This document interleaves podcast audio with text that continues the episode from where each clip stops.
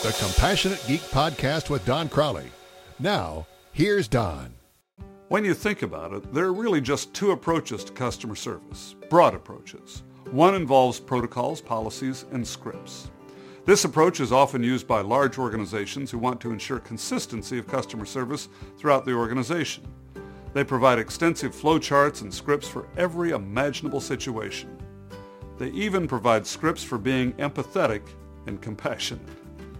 Customer service agents or technical support staffers are monitored to ensure they comply with all policies, follow all protocols, and read the scripts with precision.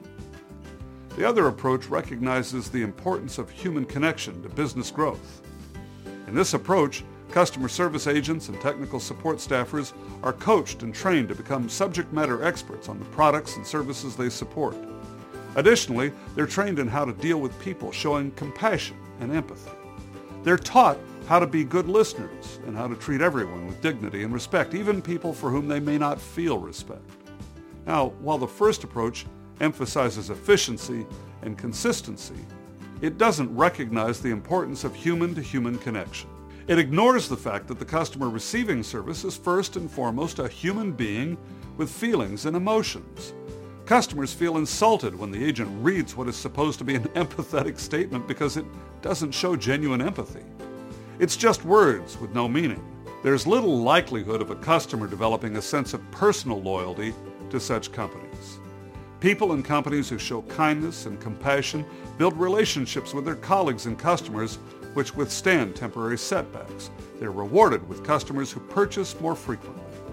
For more ideas on how to improve communication and customer service skills in your I T organization, bring Don's one-day I T customer service training seminar on-site to your location for your group, small or large. Visit w w w dot don crawley dot com for the course description and outline.